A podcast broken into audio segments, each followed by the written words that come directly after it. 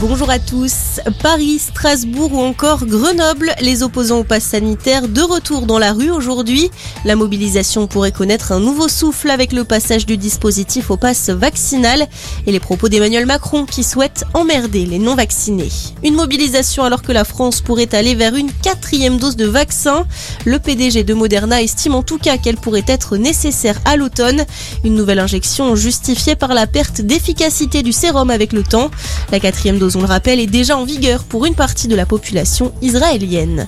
Un nouveau traitement contre le Covid, il a été autorisé hier pour les patients de plus de 12 ans à risque de forme grave. Le Xévudi serait notamment efficace contre le variant Omicron, contrairement à d'autres traitements autorisés précédemment.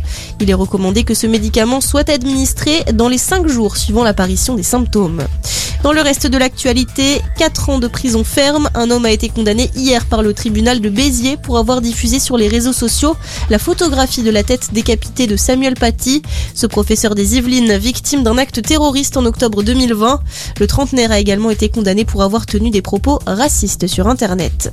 Trois Américains condamnés à la prison à vie, ils ont été reconnus coupables hier du lynchage à mort d'un jeune jogger afro-américain en février 2020 dans l'état de Géorgie, un crime raciste qui avait alimenté la colère des manifestants du mouvement Black Lives Matter à l'été 2020. Villeurbanne en fête, la ville du Rhône devient cette année la première capitale française de la culture. La municipalité a fêté ce statut avec des feux d'artifice et des spectacles hier, marquant le coup d'envoi de 700 événements culturels tout au long de l'année. Et puis l'Occitanie, première région où l'on cultive le plus de bio selon le dernier bilan de l'Agence française pour le développement et la promotion de l'agriculture biologique.